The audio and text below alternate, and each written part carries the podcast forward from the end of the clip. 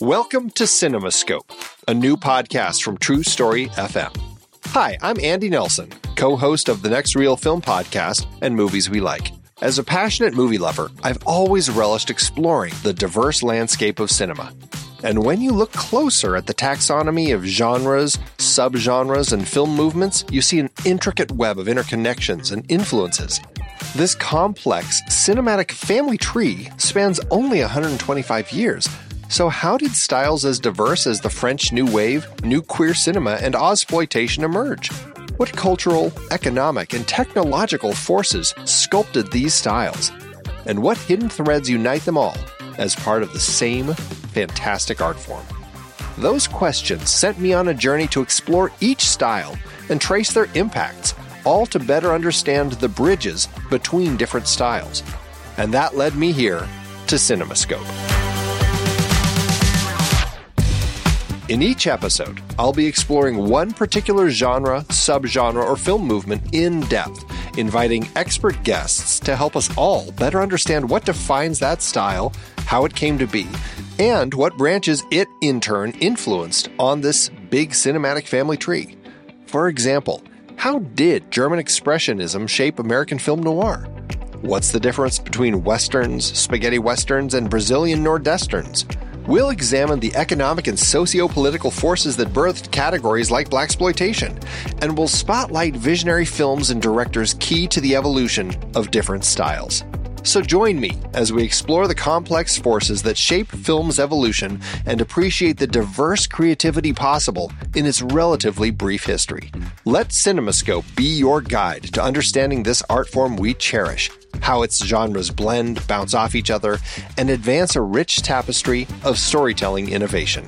Together, we'll gain a deeper appreciation for this wondrous, shape shifting medium. Our journey begins soon. Be part of this adventure by subscribing to CinemaScope today.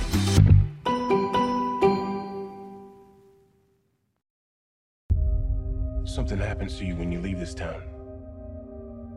The farther away, the hazier it all gets. But me, I never left. I remember all of it.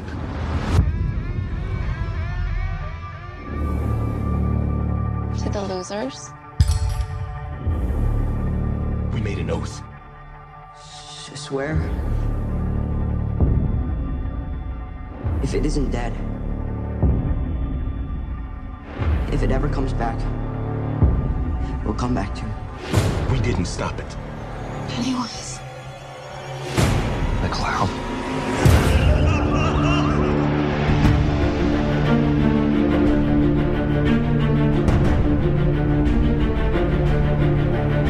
It's back to school time on the film board from the next reel on rashpixel.fm. We spoil movies, and this month the gang has gathered to teach me all about why people like horror movies. Seriously, what is enjoyable about this scary stuff? Two years ago, Stephen King's It hit theaters and promptly set a record for the highest grossing horror film of all time. More than 700 million buckos in worldwide revenue. And now, this week, we have the sequel in It Chapter 2.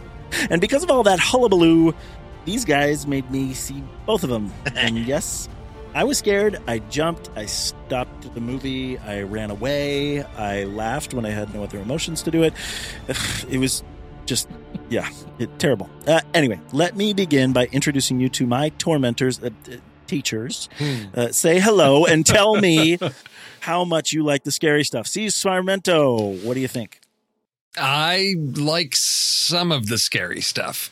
I like scary stuff that is uh, embracing the genre of uh, saying using using the genre to say things, not just to be creepy. Uh, so that's that's my my preference for for what I would consider the scary stuff. Okay, good to know. Pete, Pete, how do you feel about horror? Right, say hello. I'm uh, I'm learning. I'm uh, hi also uh everyone. Uh, very glad to be here. I am also uh, I, I'm I'm exploring my inner horror freak. I I feel like I'm learning. I'm trying to see more scary stuff, and I'm with Steve. If there is some sort of resonance, if there's something that is trying to make me look at it in a new and, and interesting way, uh, then I am I'm all in. As soon as it, yeah, we'll talk about we'll talk about what happens on the other Okay. side of that. Okay, I think that's good. And now I've saved kind of the last one here. Tommy Handsome, say hi and talk to us about horror. Hi, not a fan. No, I'm a I'm an enormous fan. It's my favorite genre. and back in the day, I would pretty much see everything, every horror movie, because there would always be something in there where it's like, oh, you just elevated this idea. Whether it was just this version of a scare or a jump scare or a pinball, or it's really about this. That is no longer an option because with Netflix and it's apparently so easy to make a movie, everyone has made a horror movie and there's so many out there that it's not possible. But no, I mean, horror movies are my favorite thing. I think they send me through the most and um, they're, they're what I get the most out of. Well, my apologies mostly to you, Tommy, because I uh, uh, I tend to avoid the horror movies What? because I I don't generally don't like being scared. It to me, it's a negative emotion built on negative stimuli that I try to avoid. I mean, pain is meant to help you avoid things that are painful, Mm, right? Fear is like that for me. mm. I'm trying to avoid things Oh, jury's out on that. scared about. But in this one, since there's relevance to the film industry and potentially to horror as a genre, I have pulled it together and I bounced up and down a little bit, shaking my hands back and forth, trying to open my mind, trying to get where you are, Pete, when you talk about discovering your inner horror freak. Uh, I'm not comfortable with that, but I'm going to use it because you, it's, you know, the solidarity. Here we go. Okay. Exactly. We're trying. So, uh, I and uh, I've already seen both movies now. I went, I watched it one uh, on. Uh, I, I downloaded it and I stopped it only twenty eight times, but I got through it. Uh, and so I think I've already done the heavy lifting. So I just don't know. So as you know, sort of a voice here and a host, I don't know how objective I'll be able to be because in my mind, fear equals bad. I promise I will try. So you We're guys, very proud of you, JJ. Thank you. I I feel I deserve it. No, I was legit proud of you that you were okay to go see this in a theater. Yeah. Uh, mm, Because you're not allowed to like walk around and shake your. Well, I guess you can. Maybe go to like a mop. Uh, I imagine. I just can imagine him screaming. I jumped up a bunch, and I want. I'm going to post. I took a picture on uh, to post on Instagram, and I'm going to do it. I haven't done it. I should have done it the day that we saw it. I saw it yesterday, but I took it from you know like the little hallway that leads up to the theater. yeah. That I aisle, took a yeah. picture of where the aisle- the aisle-ish thing where I watched some of the movie from. But um, What is so that? you What do we call? it? Is that like the foyer? It's not Yeah, Like yeah, the exactly. foyer, That's yeah. fine. So I jumped up and around, and I actually, you know, Gameplay. now you get to you get to pick your seats now, right? That's something that's Right. so. I literally picked the closest seat to the door. So To E1, door. thank you for E1. Um, I was right there on the corner so that I wouldn't disturb anyone. As I'm like, okay, I'm leaving now. Uh, there was some of that. So anyway, that but uh, my point about bringing up all this stuff is I don't know how objective I'll be able to be because the stuff that people love about horror in general, I don't really love about movies. So uh, I need you guys to kind of tell me if you if this was a good one.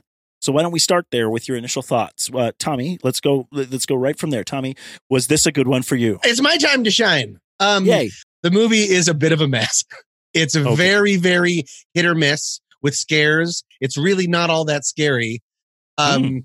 But I was completely, I loved the fun house feeling that I got. It's incredibly ambitious. I weirdly, surprisingly, when during, I was like, what? At the end, I believe that the incredibly long running time was deserved. I felt Oh. it really touched on a lot of things. I love the fun house, anything can happen kind of thing. A lot of the acting was great. Bill Hader is a national treasure. I ended up Yeah. really enjoying the film and I actively want to see it again. That's cool. Will you stack them uh, one over two? I think I like two thing? over one. Okay, Is that what you were asking? Yeah. I think I like that's two a more. big thing. yeah. Okay. And uh, you, I, you can see Pete agrees with me. His little red glasses of judgment. See you up there. Yeah. Uh, I'm not watching the live stream. I should be doing that at the same time. they Okay. turn more red when he disagrees. If, if everyone watches, Their mood glasses. Okay. Well, let's hear it, Pete. What did you think of this one? Well, I I was uh, I really ended up enjoying uh, the first it, it chapter one, and I thought the kids were fantastic, just sort of vessels of uh, kind of their journey into darkness, and um, the the sort of darkness is a cleansing kind of thing, and I found myself intrigued by where we're going to go here, and uh, you know how are they going to tie all these things together? I hadn't read the book. I, I actually i should say that clearly i haven't read the book. I'm about halfway Oh. through the book and i'm fascinated by uh, how they ended up building these two movies structurally. I, I feel like the running time is not deserved and it i mean it's just too long and i was listening to this interview with uh um uh was andy Yes, uh, muschietti Director. who says, Yeah, I have a four hour version of this movie, uh, just it chapter two. And I think for the Blu ray, not only am I going to put all the stuff that ended up getting cut back, uh, I think there's more stuff I'd like to shoot. Oh my goodness. And the interviewer says, Wait, wait, wait. I'm sorry, what? You're going to shoot new scenes? Yeah, I think we can. And with uh, the performance that this movie is doing, these two movies have done, I think he has certainly the the cred to do it and um uh, and and make an even bigger movie. I don't know that I'm I'm into that. I, I'll I'll buy it sure because I'm you know I collect things, but um it was it was long. It was a mess, and by the time it hit the end, uh, the kind of big climax, it was every bit fake things throwing fake things at fake things, and I am I will be deeply surprised if Tommy finds that last sequence rewarding at Interesting. Well, all. That I'm glad you bring that up, and and we will definitely get to that. But my question for you, it, to go to the running time question, is which final sequence are you talking about? It, holy does, smokes. it does have some Lord of the Rings. What? Oh, Epilogue, I, tried, played. I Yeah. tried to leave three times, and I was like, "Wait, but the credits haven't started yet." Okay, anyway, I was like, what if the TV series just started? That miniseries, and you're like, wait, what? This is a part of it? Yeah. yeah, exactly. It's canon. Kiss me, fat boy. Oh, I can't get enough of Tim Curry. So, so that we we clearly have a lot to talk about. That's really great. But I want to hear uh, initial thoughts too from Steve. What did you think? I have to say, first, I'm a little bit distracted because I'm watching over Tommy's corner, just waiting for Pennywise to show up through his little vertical Shush. blinds back there. You Because- can't turn this into a horror film for me now, too. because because if this were a movie, that's No. exactly what would happen. Is here's a movie about guys doing a podcast, and we watch the killer come right through Right. the, the slats there. Foster sits there, watches the killer come past, kill Tommy, and say, "Yeah, okay, I'm all right." Tommy, that." stop bouncing. He's behind you. You guys. And I just keep doing this the whole time. Yeah. I do dress up Foster Uh, like a clown. It's cool. But uh, sure. I I'm at the opposite end of the spectrum with Oh. from Pete on Oh. this one. I I by the time the credits rolled, I thought I can't believe it's only been it, it went that fast. Oh. I really enjoyed it. I've read the book and I'm curious to hear sort of the plotting on that because I knew what was going to happen having read the book. So I, you know, as far as pacing, I'm I was along for the ride. I know what's coming. There were some some changes that were made. Uh, you can't. It's an adaptation. You can't have everything in there. Um, and I saw that they went back. You know, we have a lot of stuff with the kids. I think there were some scenes I was expecting in the first one. Uh, we'll get into those things like the Paul Bunyan piece. Uh, so it was nice to see those things back. But to me, this was a great story about adults coping with childhood trauma and how you have to face those things head on. If you if you bury them, it it really inhibits you as a as a person. And so to me, it's a again what the genre does well is taking those things, the horror, all of that, and putting it in the context of here's a story that's communicating some ideas that people can benefit from if they sort of follow the threads and the clues that are, are presented there. And to me, this one worked really, really well. I really enjoyed it. Well, that's and it's interesting that you bring that up, and I want to talk to you about that too, because where the line starts to blur for me when I start to get into horror films that I can kind of deal with is where we start to make those sort of artful or uh, metaphoric uh, through lines about what the story is about. So uh, that is something that is something that I didn't necessarily find with this, but I think that people that do will really like it. So f- first, uh, you know, in in general for me I, I, didn't super like it because of what it was trying to do to me around every corner um and and and of course we already kind of got into the fact of how it was way way long so but it, it I can stomach st- store some scary when the story is good. So uh, I first want to give a quick and very spoilerish way that I understand the story, and, then I want to dig into the kind of stuff you're talking about there, Steve. With like, I love the idea of dealing with childhood trauma and and how it maybe manifests later in life, but I get concerned with a story like this because there might be something else there. So eh, this is the sequel, right? So eh, what happens here is the creepy thing that appears like a clown and steals slash kills everyone comes back on his 27 year old cycle and it begins again to do his thing, prompting the only person from the first movie that's left in Scary Derry to call in the blood pact that all the kids had made in the first one. Uh, most of them reluctantly return and realize they've forgotten most all of everything from their childhood. So maybe that's kind of the trauma thing that could be interesting. Uh, uh but it also comes rushing back to them. Again, it is back and it's trying to scare the pants off them and also gain revenge on the battles from the first one. We start to learn some of the origins of it and we try to banish it uh, yet again, but ultimately learn that standing up to our fears is the best way to crush them, regardless of whether they're spun up inside of ourselves or amplified by some alien eater of worlds. Is that right? Did I, am I getting very good wrong? Very good. Okay. Uh, that's good.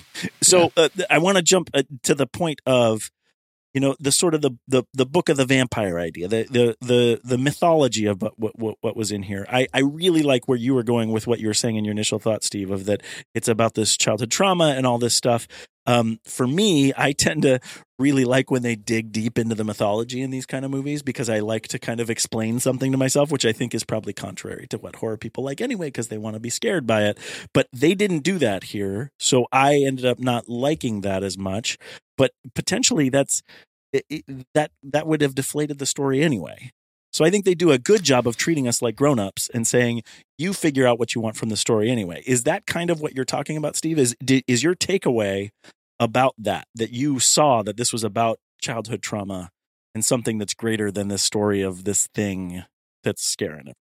Yes, and and part of that comes from the changes they made from the book because again, you've got Stephen King and his huge sort of universe of stories. And so you have a scene late in the book uh, where you've got a giant turtle that has who throws, who you know, throws up the earth up the uni- yeah. universe, and so you've got these forces, and it, it ties back to Dark Tower and, and sure. all of those things, and, and they cut out that sort of mystical aspect of it, and I think the the best way to then approach it is make this about the characters. And so the the whole the whole quest for them to each find their tokens and that that piece made it much more personal to each of the characters rather than just uh, sort of this they're small players in a larger cosmic good versus evil battle. And i th- i think being aware of that decision really heightened for me the focus that the filmmakers were trying to put on each of these characters what their their traumas were having to go back to these locations and and face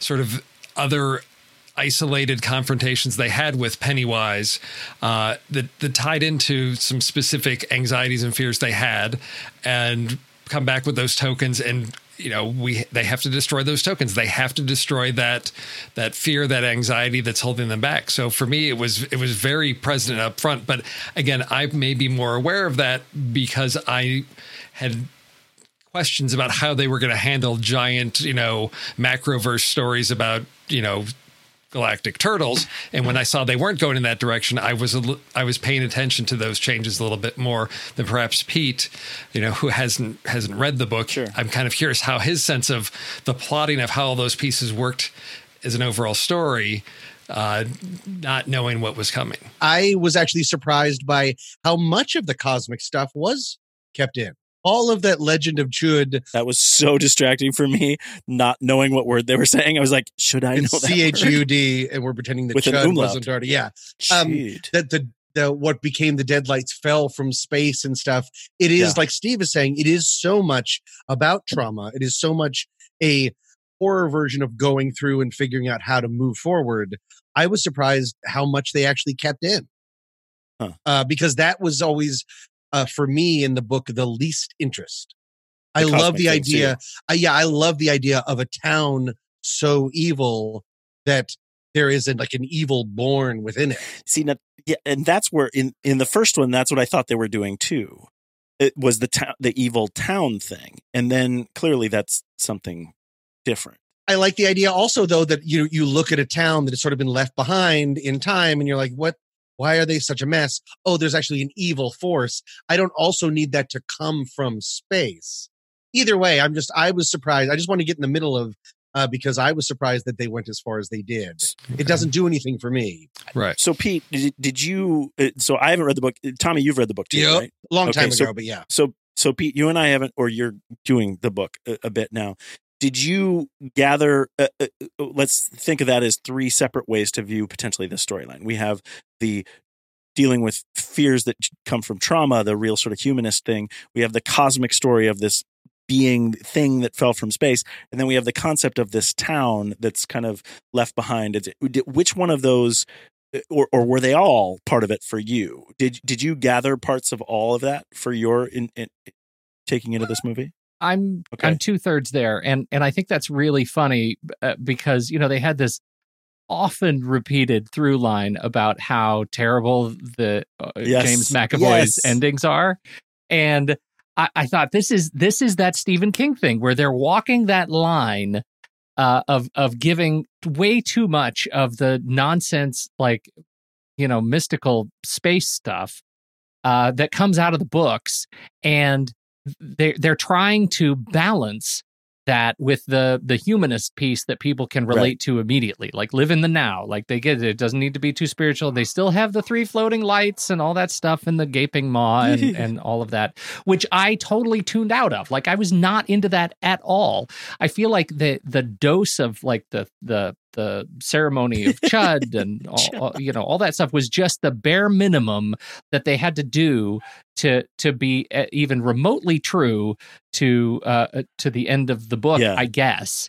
uh since i haven't gotten there yet um and they did that. I think they that was those are some hard choices to make and they they made those choices. But for me i attached much more to the first two thirds of this movie uh and the and the idea of the way it ties to the first movie that there was there was we got to witness the trauma that these adults are now trying to live through and figure out and face and and that was the stuff that I thought was most interesting in this movie. It was it was that uh, that sociocultural um, uh, journey. Well, and I that think that's interesting. And- I think I think if that's the place you go with this movie, which someone like me is not going to be able to do, to be honest. I mean, I'm so scared throughout the entire thing, and I'm so fixated on what's doing the scaring that I can't get into the real sort of thoughtful, creative thing that you guys are talking about. That sounds really interesting to me. I guess for me, the point about the cosmic thing or the other thing, it becomes distracting from the potential thing that you're talking about, which is this sociological thing that's there too, because I'm so damn scared. Hmm. So, uh, so my Yeah. point, and I think that any that. one of those stories could be interesting if we were to dig into those. That's why I kind of tried to, I guess, s- segment it out into these three things. But so, so for my benefit, it's an alien, right? Yes. Yeah, I, I, Okay. I mean, an alien, but like close to potentially almost like a an elder god from like Right. Lovecraftian things. It's not just like Right. he came from a planet and was like, "Let's go do this." He's he is uh Pennywise. It is like a force of evil that is eternal. Yeah, okay, so I just got I gotta ask this because this is please, please, please. This is like I'm I was pulling out my hair in this movie, thinking about you guys in particular, uh, because like that's dumb, right? Oh. That's just dumb. After all of this real practical Oh, evil in the town, like how they, to try to put a name to it, and like it was an uh, eternal is the ultimate like uh wise other elder god that is that that's just Well- dumb Well, stuff. I love right? Like, Lovecraftian stuff, but that doesn't match. I need No. Tommy to say that. I need Tommy to tell me that that's that's okay. I love hear Lovecraftian things. I love the idea of these uh, elder gods that were there before us and everything. I never needed it from the book, and I never needed it in this movie. This kind of explanation coming from space Yeah. really minimizes. I wanted it to just sort of be. I wanted a Totally. town. I wanted a town that was so weirdly corrupt that it almost like calcified into this living being. So no, I mean I'm not a fan of that in this situation, Pete. No, I'm not. because that's that's exactly the problem that I had with it too. Was that that they got when they got away from the. I mean, the, when this story is at its best, it is it, it's when we are trying to figure out uh, why humanity is struggling against itself. Why, where do these evil forces come from that we do such things to each other?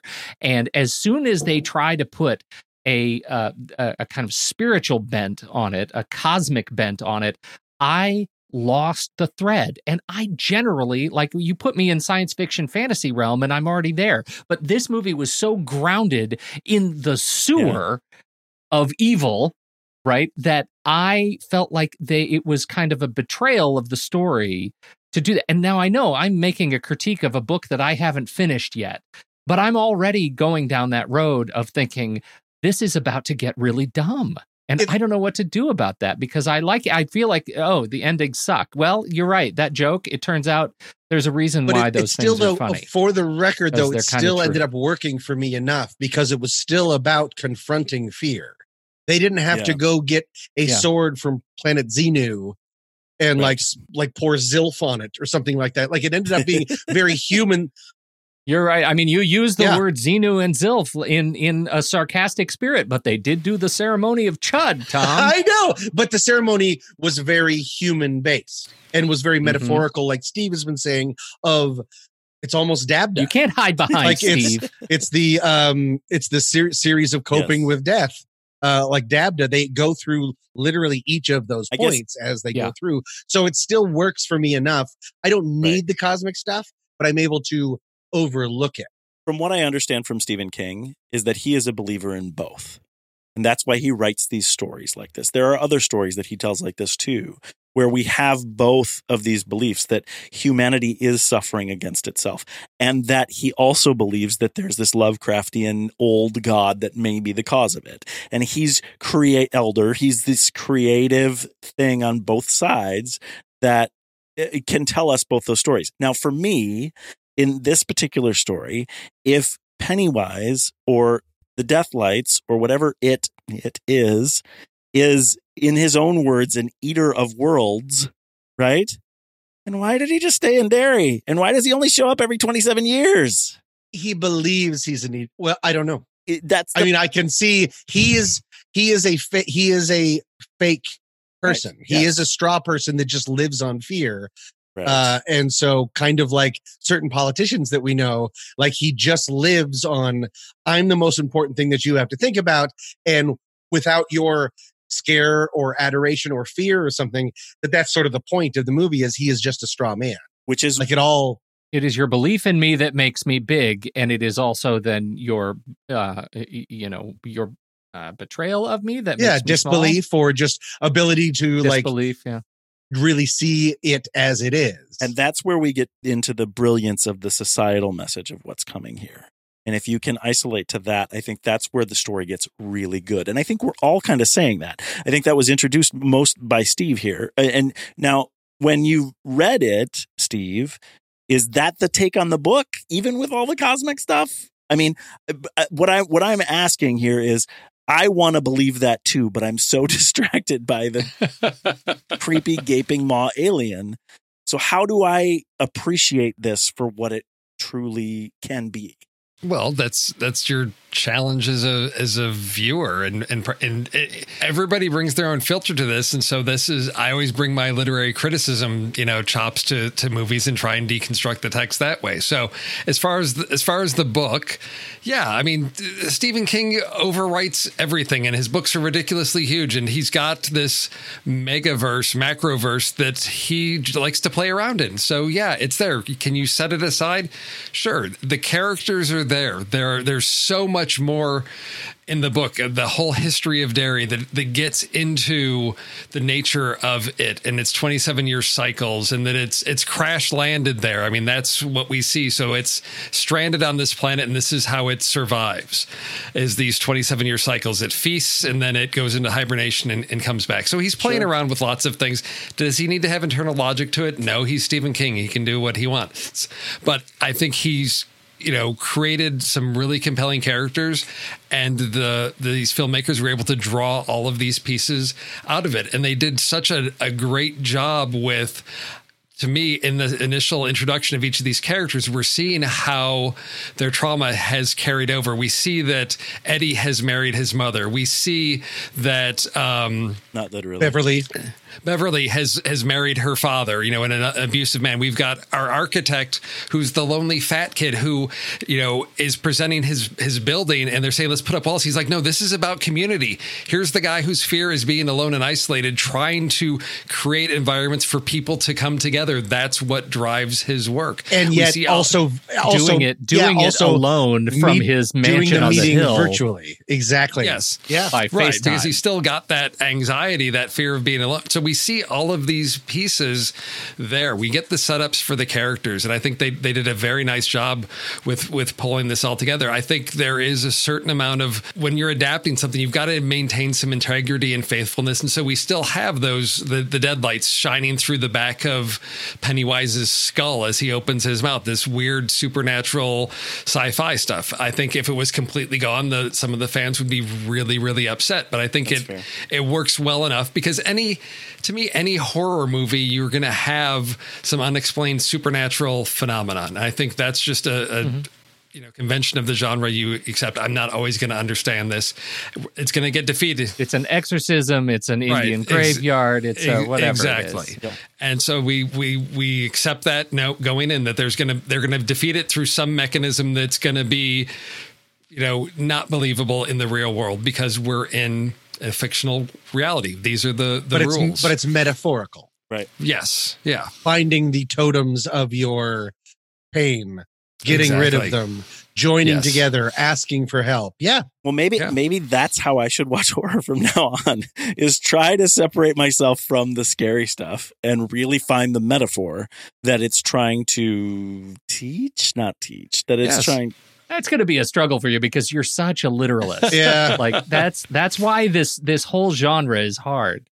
And but you know that's why I feel like Hader's character that his his token uh, was a literal token from a video game. I thought was brilliant. Like I actually thought Oh, yeah. JJ's gonna get that. Like, oh, it it's be. an actual Yeah. token. Just like he said. It's a of course token, it it's a token. That's that's what I was supposed Yeah. to do. Go get a Yeah. token.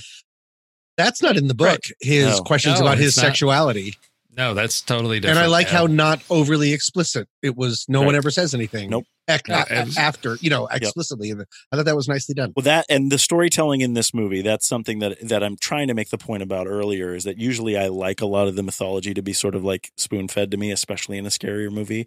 But they did a really good job of showing, not telling in this movie in a way that allowed you to experience it over time. And I think for me, that was really hard because I was trying to assuage myself from all this fear.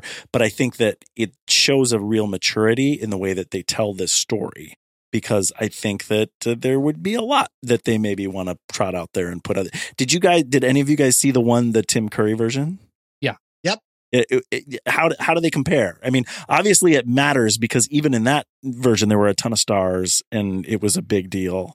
Well, it's been a very long time, but I it, I find it incredibly hard to talk about because I think Bill Skarsgård has so deftly redefined Pennywise for a generation. Like I think he just I mean Tim Curry was great. He was the Pennywise and now I can't Right. even look at him. Like it's just like, oh, He was great, but now it feels like a an obvious first draft Ooh, of like it's interesting. the It's like, just an here's the unworkshopped thing that you do, and we were all like, oh my gosh, and he was so Yeah. great.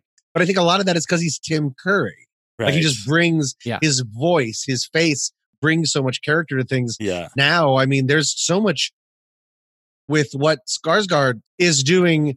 There's like within one thing, like within one scene, there's weird malevolence and then also doubt. Yeah.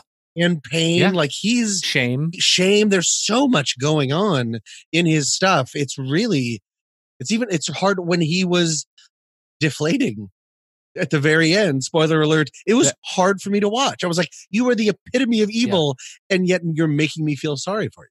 It was perfect. Uh, I Yeah. thought he's just incredible. That was a that was a beautiful little turn at the end, and it was the end sequence that I found like this. The the movie came off the rails for me, and um and and yet that I I found that sequence in particular super redemptive uh for the character, and it was it was damn near touching as all of them are gripping the heart together.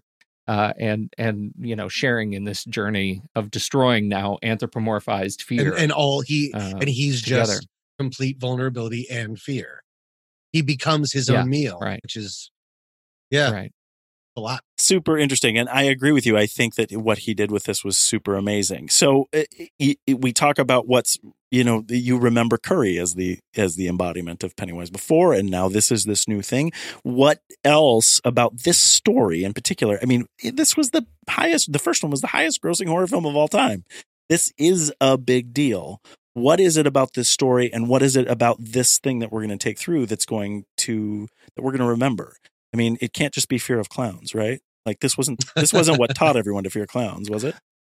I I think a lot of the first movie's success comes from it fronts in my my personal opinion it fronts as a really hardcore horror movie so it's got like that did you see it? But it's not.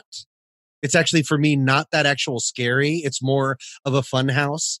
It's very accessible. I will say that It's first of- one is just jump scare, jump scare, jump, jump scare scare, jump scare You're jump scare. There's not a lot to hang on to. Yeah, and but for me it's like it's almost like i think the reason it's almost like a crossover of old town road of like rap and country if you're not a if you're not a huge fan of either right. this will help you through because it's kind of stand by me and pretending to be really scary horror but it's not really that scary so it takes you by the hand and everyone can sort of come in that's Yeah. it's old town road for me the first one.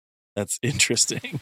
One yeah I think that's super interesting. I, I think for me, I, I think it's actually uh, uh, incredibly deft casting, and I, I want to Oh, make yeah. sure we talk about the pairing because we're we're getting a little bit long in the tooth here, and I, I feel like we got to talk about some of the mechanics that were really important to me in the movie, beyond just the cultural Okay. resonance of the story. Uh, this is it's important to me to move on here. First of all, the casting was exceptional to a character to my eye. are we talking about it too the or both? way the Both. it both i mean the kids to the adults Uh, that's the thing that really stood out every single face i saw echoes of the the youth and Yeah. uh, I, I found the de-aging of the kids in this one super distracting i think it was uh, the, uh, but i went in looking for I didn't even I- know it was. I uh, thought they shot kind the of- whole thing with just the kids. yeah Didn't even I get didn't it. know, and I thought it was across the board. I didn't have a single moment of that weird uncanny valley. I you thought saw was- it, Pete? I thought that Uh, they would have just felt Oh yeah, yeah, yeah. In the when they first saw them in the underground, when the lighting was a little bit darker, then I could see every single mouth move that was Yeah. off, like Oh. everything just super. I was really attuned to I it. was just too scared. Um, Too scared. but I, I think just in general, the kids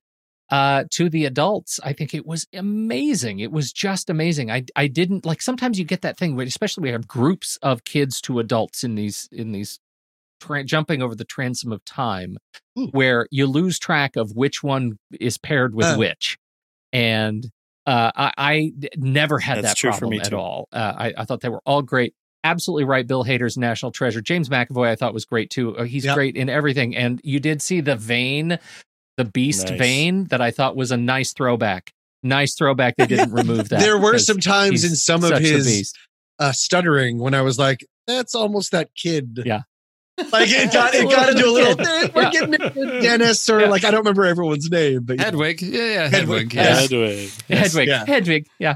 I, I think all of them were great, but I gotta call out Isaiah Mustafa. What a fantastic Hmm. performance of this guy who who shows up as like sh- just kind of uh, like ashamed, but yet so confident that he is doing the right thing, and just this sort of meagerness is that in this is that Mike? in, this character. Got it. Okay. That that's Mike, and the fact that he is, you know, he's the the uh, like the Old Spice man's man Really? Guy. You know know. I mean, I just think was was really Great. yeah, yeah. He's I'm on Wait, a boat, literally? right? Literally? Like, Yeah. He, he was the commercial. Yeah, he was the that was his first gig. Was the was the I guess I don't Um, recognize him because the boat. And in this, he's ladies so- make your man smell like the man you want to That's smell awesome. like. And in this, he's so vulnerable. he's Yeah. so vulnerable, and I I thought that was Wow. um, was really great. I was. Hmm. Really impressed by by him and and love seeing him getting this size of a stage uh, uh in this film. I think he was he was terrific. and So- Chastain is. I thought I was every just movie I see her in, I, I- I, like her more and more. I mean, I I just Yeah. I, I am a huge fan of hers, and every movie we've done about uh, that with one of her movies on the on Yeah. the show, I've been Yeah. super impressed with. Uh, Molly's Game, we did um, Miss Sloan, Miss on Trailer Rewind. Oh yeah. I mean, she is just fantastic. I love her work. Can we talk briefly about the the clever cameos? Yeah, please. yes, Because I, I heard there was one unexpected one, and I thought that as it was starting, I thought, well, I, w- I wonder what this weird cameo is going to be. Is it going to be something at the end as part of the reveal? And no, we get it right up front. I think I was the only person in my theater that laughed out loud, maybe because I'm the only one that recognized Peter Bogdanovich as the director of the oh, film. Oh, yeah. and I, Yes. so it's great. like Your ending sucks. exactly. And then of course, and the way that he in his scarf Yes. ascends from on high, Right. In this ridiculous. And then he's like, back to one. Yeah. back to one. Back to one, and then goes back up. Ascends Yeah. up to the heavens again, and then of course Stephen King is the the little owner of the the pawn shop or Yeah. whatever because he's Yep. normally He was yeah, really good. He it was was, neat. nice to see Stevie in, in his one of his movies again. Right. So, yeah. yeah. Um, there was another one that I, I wanted to point out that I thought was really charming, the, uh, and that is uh, Brandon Okay. Crane. Uh, if you saw the first It, the miniseries, young uh, oh, the right. Ben, Yep. yeah, uh, young Ben Wiscombe, Hanscom, Mhm. whatever it is, Wiscombe Hanson. Yeah. Wiscombe, Ben Hanscom. It was Ben Hanscom, uh, was played by Brandon Crane, age 12. And uh, so, cut to this the very first time we meet elder Ben Hanscom in this movie is in the Yeah. boardroom, right? And the, the And old guy fake- who's saying, We out." need Right. more Yes, walls, yeah. right? That is Brandon Crane playing now in a scene opposite the new Ben Hanscom, which I thought was really Yeah, charming. right. And of course, And you're going to think he's Ben because he's Ben. Exactly. it. Exactly. I And- thought that was a lovely little fake out. And it's not a cameo, but it was neat how you were sold on that we were seeing Ben. There was a Ben kind of, you would assume that's how he grew up in Yep. the room. And then real Ben shows up and he's like, Hi, I'm made of brilliance and beautifulness. And God gave me a touch up. Yeah. And and the fact that the old Ben Hanscom in the original movie, do you remember who No. played him? Handsome, handsome John. Oh, Love it. He was, he was great. Do you remember who played uh, Richie Tozier? Richie. Harry Anderson was very Oh, disappointing. Harry Anderson. I mean, Harry Yes. Anderson's fine and all, but like such Yeah. a great fertile character. And then they gave to the judge from Night Court. You're Judge from Night Court. Yeah. And in the beginning scene, he does it one of his dumb magic tricks. Oh, All see? right. No. At some point, we're all going to look back on this and say, "Whoops!" but Annette O'Toole uh, was in the original. Anyway, we're not here to talk about the originals. Oh, I am. Uh, it was super fun. Uh, back to the the cast, the building the team bit. I thought was fantastic. There's a whole sequence of building the team where we're learning about the team, and and some of the stuff is a little bit. I, I feel like controversial as I'm reading other others uh, talking about it. Uh, you know, the abuse, the spousal abuse in the in the you know the i- initial meeting of Beverly, um, and, and in fact the the opening uh, assault, which is as brutal an assault that you see on the bridge as we get. And it and turns isn't out that how that's how the book begins, right? Is the assault is on the Adrian? beginning. Mel- It's like yeah. the second chapter of Yeah. the book. So we start with Georgie, and then we go to you know cut to. That's how we get into the present, which was an interesting note on the mechanics. Like instead of going back and forth, they you know split out the timelines, which I thought was really uh, effective, if not a little bit chaotic in this movie. I thought that was great. One of the things that we talked about the horror versus the um, you know not being that horror horrific. Um, I think they get away with that because of cleverness and humor, Yes. right? Every Yep. horrible like sequence is managed by a gag or an incredibly cool transition that is super distracting. In the building the team one, right? We go to Stanley, and I think it's Stanley's transition where we go from horrible thing to we're underneath a Yes. puzzle. Loved and that. we go up I through the puzzle. the puzzle. Like, that was so yes. cool. Uh, there was another one, the transition, the call to Ben transition. Uh, oh, that was the call to the the, the thing. The the um, uh, Bill Hader vomiting, like coming Oh, yeah. out onto the bridge, was a great transition. Uh, the opening transition into the gutter cuts, like it goes into the gutter and then these lights come out of it, and turns out we're already in the carnival by the time you know where you are. I mean, I think that sort of cleverness after uh, genuinely horrific things offsets the scary stuff and it gives you a, a sense of um i don't know it's a little bit perforated It, it gives you room to breathe. that's- that's- yeah. yeah some of that accessibility that I was talking about. He's very good at that stuff. The transitions was some of that's the reason I want to go back. What I don't think that the director is the best at is he can have a sequence and it's really kind of spooky and quiet and neat and he doesn't he doesn't have a governor. He'll go from that to 20 Right. the the scene with um Jessica Chastain and the old woman. Yeah. But when she comes, when she finally runs out and is like insanely, this was in the first one too. There was so much unnecessary CGI. The practical stuff works really good. Like I don't remember the. I'm not going to want to go back and see the woman with, and then she has mouths Yes, on her what's the throat. Like I get the it. throat? Just because you can, you don't have to. What I will remember is in the first movie, Richie walking into that that room with all of the clowns. Yes. Yeah. Yeah. Mm-hmm. I wish he like I wish he I kind of feel like he I wish he had more confidence in just being small.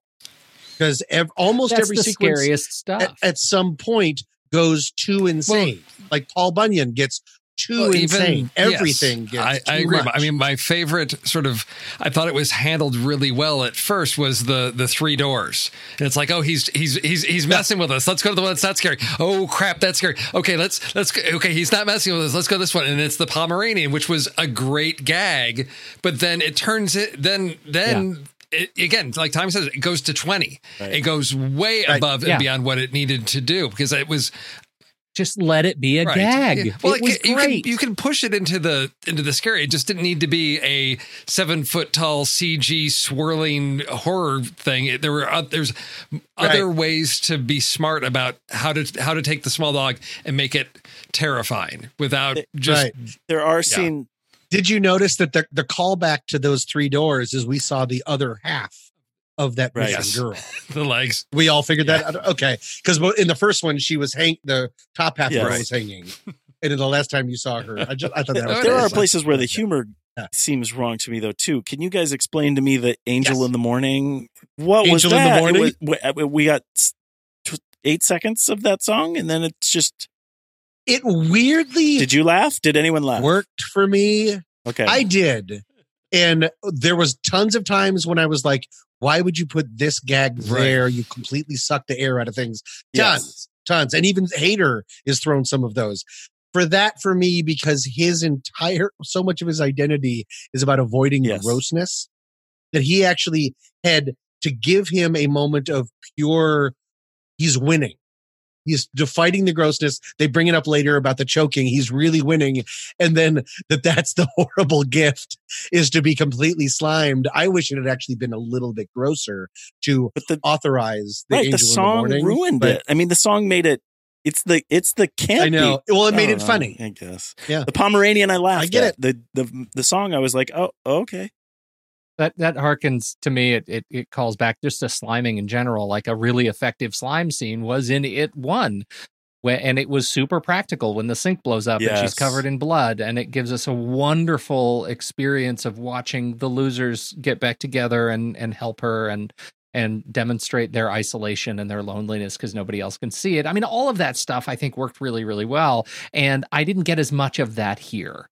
And I found that frustrating because it was, I felt like there was more opportunity here because they had the richness of the adult cast that I think was working so well. I loved their dinner. I loved their introductory Yeah. dinner so much. And and I even think that nonsense like fortune cookie gag was, eh, you know, it, it was but that is a, it was one where the humor worked so well because again nobody else could see it as they go crazy and destroy a restaurant that moment that beat was super restrained and i think that that actually worked very very well for me it was one real quick, quick other thing is I started to get a little nervous when it was clear that they were going to separate everyone and everyone had to go on these individual journeys. While I like the idea of that, something that I think is forgotten so much in horror is the power of panic in groups.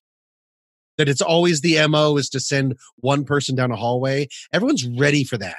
Like to have a bunch of people go. So then when they teamed up and even when by two by two and stuff like in the Pennywise cave and stuff, it was such a relief of like to get back. The problem with stuff. this story, why you can't do that, is because that was one of the Book of the Vampire things of the first movie.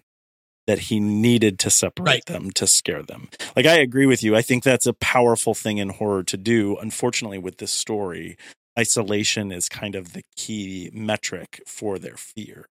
and that's why I was I was okay with it. Yeah. It ended up working. Like the I actually could have used during some of those, or maybe it just would have been repetitive when everyone went on this very episodic journey. Everyone goes on their walk for their totem, and after a while, you're like, "Oh, right!" Like another character. I loved how in the in when they go back to the house on Neibolt Street, they start intercutting between them. I kind of maybe would have liked that to cut down on the episodic nature in the be- in those first ones, or maybe then that would have made the Neibolt Street stuff seem repetitive. I'm not sure. It was just it's very ambitious, a lot to cover. yeah there's a lot of meanwhile back at the ranch Right. going on in this Yeah. it becomes tiresome why then like the the it I, I just feel like it devolves when it becomes giant pennywise in the middle of a cavern and all the little people running from side to side Hmm. i found that just exhausting and predictable I don't And care was about done. that at all. i was done I mean that that's the thing. Like that the well there's a difference jj do you not care about it or not care the for same. it The, the, I equally okay because it's not there's that's the point it where I'm like I don't get the joy of this moment because uh, it, it yes it doesn't have any story weight to it at all. It's it, and it is it it's not a jump scare at that point either. It's kind of like a big WTF moment. Like that's all it is, and in capital letters. Yeah, I agree with you on that because I they they do the ritual. The the dead lights come down into the container. They try to Mike tries to put the lid on. It turns into the giant balloon, and I thought, okay, this the the plan has failed. So things are going to get crazy from here. How are they going to handle this? And then when it's giant Pennywise chasing them around, I thought, okay. What's their plan? They can run from him for how long? Clearly, they need a plan to do this. And what I got was, well, we had this in the beginning. We're throwing some echoes back to them as kids, where it's Pennywise the spider chasing them around, and it, is from the book that that is sort of the the manifestation of Pennywise is this spidery thing. So that's that's drawn in there. But yeah, I didn't need that. It was they, they needed some purpose there and it was well we need a chase scene here. And it, it i agree with you guys. It didn't work for me. I didn't receive joy from that part at all. I just thought oh i, I really hope they can redeem this ending a little bit better than just you know running around and, and throwing rocks at him. I think maybe one of the reasons that I gave it a little bit more of a pass because Pete, in the very beginning, you brought up it's the epitome of running around fake things, throwing fake things and things. Tom answered this. One of the reasons that I what I was okay with it is that is how the book he is a spider in his form, and in the original TV series. We didn't have any of this technology. If you remember how it was done, it was all a shadow effect on a cave Oh. wall where Yeah. you see a poorly animated spider and a bunch of people being like, Rawr! because they were trying to honor the book.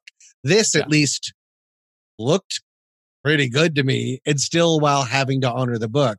I thought it was kind of, at that point, I was just so along for the ride and was worried Yeah. about Eddie. Like, Yeah. I mean, the characterization and stuff was the end, the ending with the friendship stuff. I, Yeah. Yeah. literally Wait, that that teared was the third ending second ending third ending? third third ending when it gets Agreed. stand by me where he's ending if anyone do you ever have friends like you do in Yeah. the, whatever grade Yeah. Jesus does anyone? Like they're literally ending it the same way as Stand by Yeah. Me, and I was like, I have Yep. old friends too. So wait, are you Yeah. talking about the time in the lake? I but see, you know what? Like it's funny. I I I hear where you're going with that. And anytime the friends are like uh, talking with each other and feels, I'm into that. Yeah. I'm into it. That was the I was riding the dragon the whole time. yeah, hearing Stan, and then when they started switching the adults, the voices between the adults and the kids, and it's not matching because they're all each other.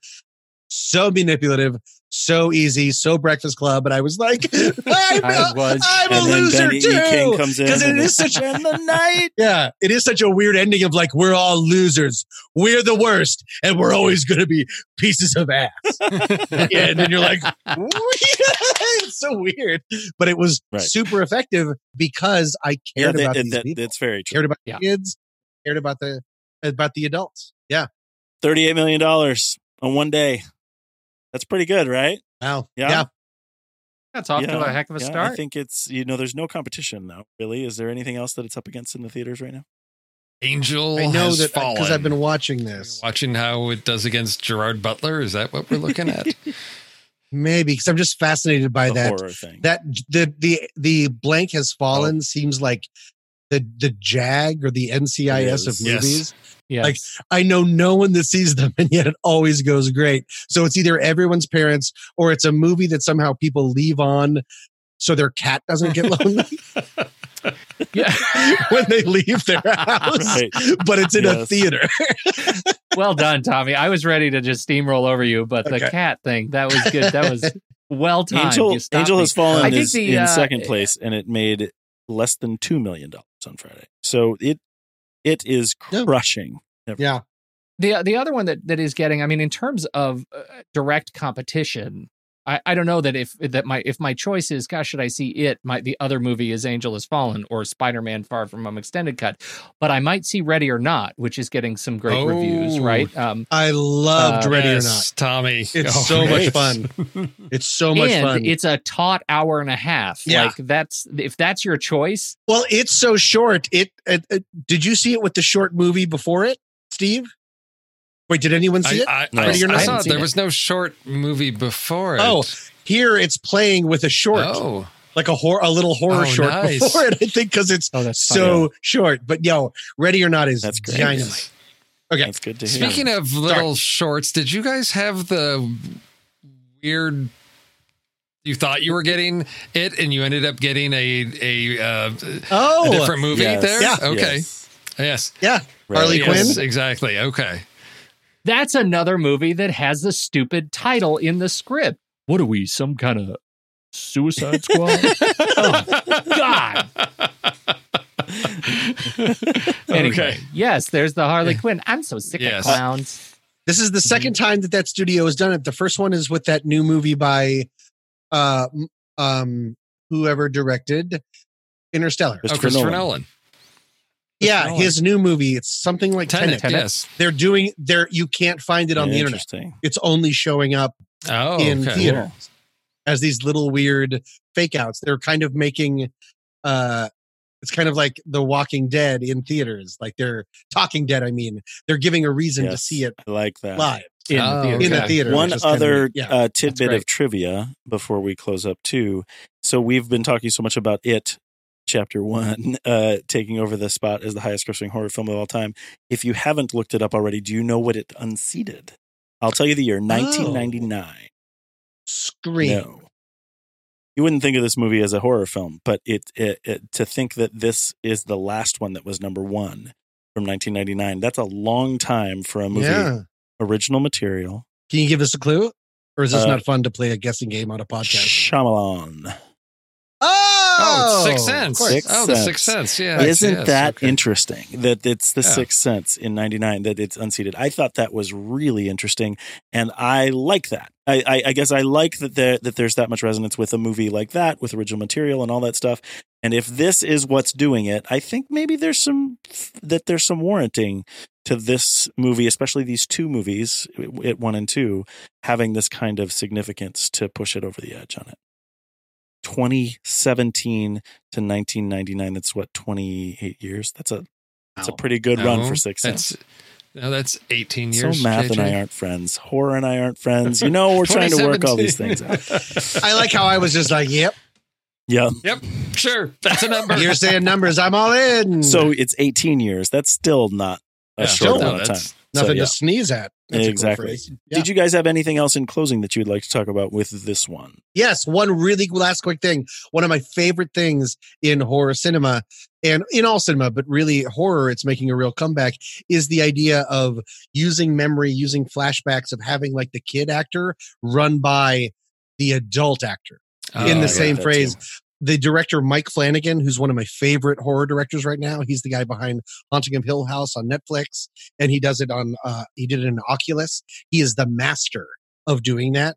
Like that's his big trick, and I feel like Andy Muschietti really like like copied to a T his way of doing it. It's just it gives me a thrill. We talked about the the our love, Pete, about the practical stuff more than the crazy CGI. That is such a low rent, easy thing to do, and it just my Mhm. favorite thing in the entire world. I think did they do it with Stanley or did they do it with Eddie? The the face onto face to transition. Well, the face on the face was, was with Eddie. Eddie, because that that was so good, that was in like I thought it was the kid with makeup on. right? Like he looks, they are just key. They are just so great. perfect. Yeah. so with that, maybe it's time that we should rank it. I really liked this movie and I couldn't come up with a theme because I got too obsessed with it takes two. Like it takes two to make a clown give a fright, but that's stupid. and then I got obsessed with it too brute, and that doesn't make any sense. And I That's couldn't get past those for a song. And so I literally have nothing. Flickchart! My apologies. but I do like this movie. I just couldn't. It was like an earworm I gave myself.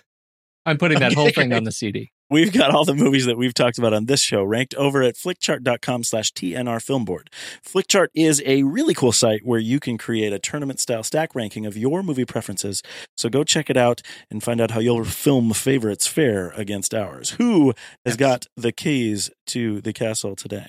I'm in it, and you know it's it's funny. I've got the it, uh, not that this is predictive or anything, but you know, Flickchart has this little stats before you rank it. You can see how how the film is doing in the global ranking of Flickchart Oh. users, and right now it's ranked seventy two thousand six hundred and sixty third. Uh, it wins thirty seven percent of its matchups. S- Only seventy seven total users have ranked it. Oh, wow. So it's only been Count ranked me in the bunch. 77 times. Mm. And uh, zero people have it at number one. Zero people have it in their top 20. Oh. So just, just you know, Throw our hat in the ring. Uh, I'm going to let us add it to the Flickchart Yeah. and go to the grid. Yeah. First up, It Chapter 2 or Hail Caesar. It, It- it chapter, chapter two. two. That's two for it. Chapter two. That's correct. Yeah, I will have to. I will say it. Chapter two. All right. It Chapter 2. Came up on my The flick top chart hat. too. How about It Chapter 2 or Captain America Civil War? Civil War for me. Civil War for me. Is that the airport one? Um, Yeah. Yes. Yes. To be on, yeah, Civil War. It's because I just I want to see. I've seen Civil War too many times. That one sequence that I love, the airport scenes, and I want to see Yeah. it too Yeah. again. So like I want to vote for it, but I don't think that that's right.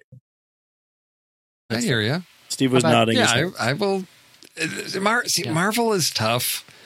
Tough. To, to, yeah, it's a, it's its own thing and it has its own pleasure. But th- there's a complexity to the characters in this. one. I yeah, it, yeah. All right. How about it? Chapter two or Solo? Star Wars story. it chapter two. It's chapter two. It chapter two. oh, Take that. yeah. All right. It, it solo about- aged poorly with. It chapter two or Captain Marvel? Oh, It chapter two for me. it chapter two for me. Uh, the Marvel's like popcorn, you know. Uh, it doesn't have the substance. It's fu- but it's so dang fun. I will tell you a lot of this positivity about me ranking Yeah. here like this is because of the conversation. No. I I think because I can't do horror on my own. I would have walked No. away with that being negative. Like on my Flickchart, it doesn't show up well at all because I did it before we did this. Yeah. I'm Mhm. feeling better about it after talking about this. yeah, I'll go at chapter two. How about it, chapter two, or the man from UNCLE? It chapter two because as much as I enjoyed it, I can't keep the man from Uncle in my head. Uncle I remember for me- walking out and I was like, I loved it.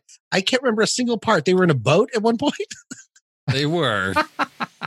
and I I want Uncle. I re- All right. I remember see I've seen it again and I remember our initial conversation. We had some issues with the end. There was some thing, there was some mechanics going on at the end that uh, with double crossing. Bill write it? Yeah. so I don't know. Uh, but I do love Uncle. So I'm going to go with Uncle.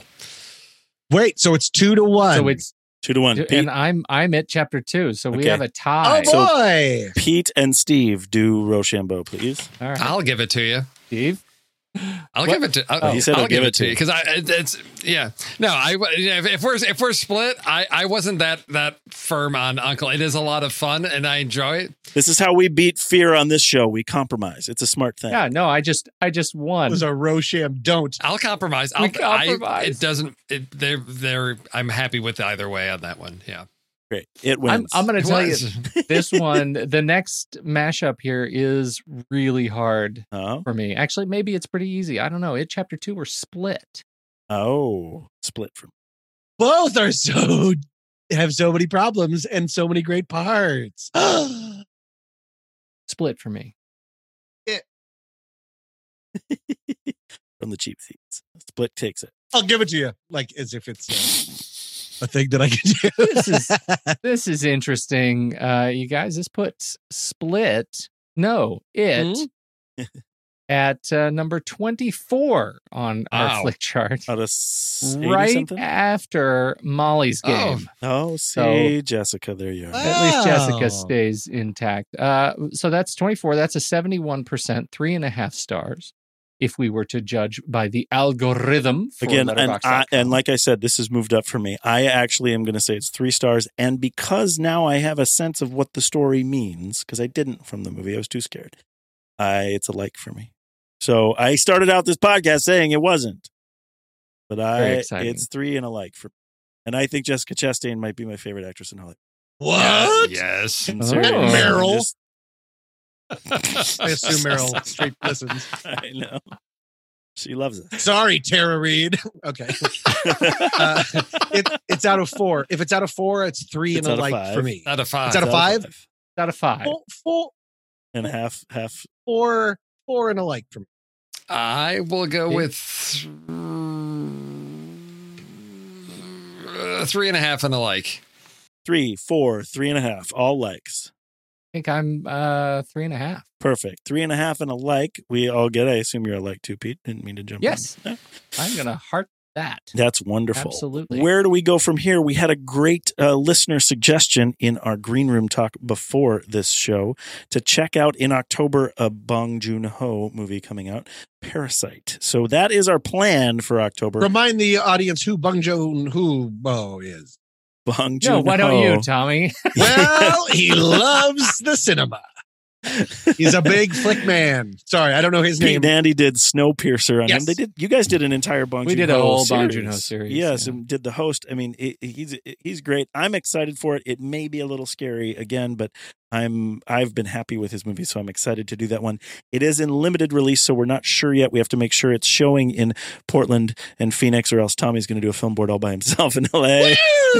Woo! But- everything shows in my backyard. but that's coming out the weekend of October 11th. So that's what we're looking to do for the film board in October. Pete, are you guys still talking about uh, Robin Hood there on the main show? It's been so long. All right, now. What comes after it? Just maybe Easy, everybody. Oh, pre-show, Yeah, I preview. know. Robin Hood has been, it's an exhaustive survey of the Robin Hoods. Yes, Just- but important. Good. It's clever. so we did, uh, let's see, as this uh, goes live, we are talking about, I unbelievably, we have three more Robin Hood Oh my goodness, I didn't realize. uh, at this point. We have Robin Hood 91, the John Irvin uh, film. We just talked about Robin Hood, Prince of Thieves Yay. last week. Yep. Which, you know, uh, yes. And then we have Robin Hood Men in Tights. And then we have Robin Hood 2010, the Ridley Scott version. And we are doing the director's cut of that film. So Very we good. have three more Robin Hood. But after that, look, it's all Cronenberg all the time. So Cool. get ready. We start Oh, with Shivers, we end with Dead Ringers, and we've got a full eight Uh, seven, seven Cronenberg films. Yes, we're doing Rabid. Yes, we're doing Scanners. Yes, we're doing Videodrome. Nightbreed. Fun. Every single one of them. Are you gonna do ones where he just starred in, like Nightbreed? Uh, we are not doing that. I'll tell you Shivers, Rabid, Fast Company, The Brood, Mm. Scanners, Videodrome, Dead Ringers, and The Jerk. No, that's Steve Martin. yes, we're doing a whole Steve Martin series too. Well, that's great, and that's exciting going forward. I know there's been some Ron- Robin Hood angst, but I've been happy with the shows. There's been a couple that I've been uh, listening to and being happy with uh, learning all about. The Prince of Thieves episode is especially fun to listen to because I feel like a lot of people know that movie. That's from kind of the sweet spot of our film grow up culture. I feel like so. There's a lot of interesting stuff to listen to in those shows. And You I want a real downer? Hit Robin and Marion, and then just watch the last ten minutes. Because I mean, yeah, I didn't talk about it in the show open, but we just did talk about it in our green room session. We do that before every film board uh, talk here. We meet with people in our Discord server and we chat about the movie that we're doing this month and just all the different stuff going on there. If you don't know about our Discord ser- server, you should go and check out thenextreel.com. Let us know that you want to see more of us on that server where we gather with all of our film fun film friends and discuss lots of things and stuff and nonsense from around and inside the entertainment globe. The deadlights of the entertainment world. There's also specific chats about our shows and lots of spoilerific fun to be had by all. So come and join us on Discord because that's where we'll keep the conversation going. For this one, say goodnight, Pete Wright. you'll float too. You'll float too. See you later, Tommy Hansen. You lied and I died. One more word from Steve Sarmento. This meeting of the Losers Club has officially ended. Hondo, everyone. Yay! At the next reel, when the movie ends, our conversation begins. Till next.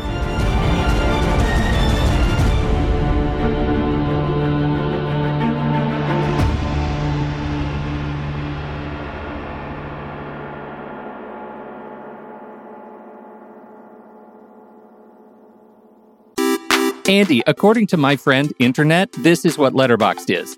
Letterboxd is a global social network for grassroots film discussion and discovery. Use it as a diary to record and share your opinion about films as you watch them, or just keep track of films you've seen in the past. Showcase your favorites on your profile page. That is a lot. You bet it is. That's why I want you to tell our fair listeners just one thing you do with Letterboxd that has changed the way you watch movies. Let them have it. Okay, are you ready for this? So ready. I love lists. As of today, I have 246 lists in my account.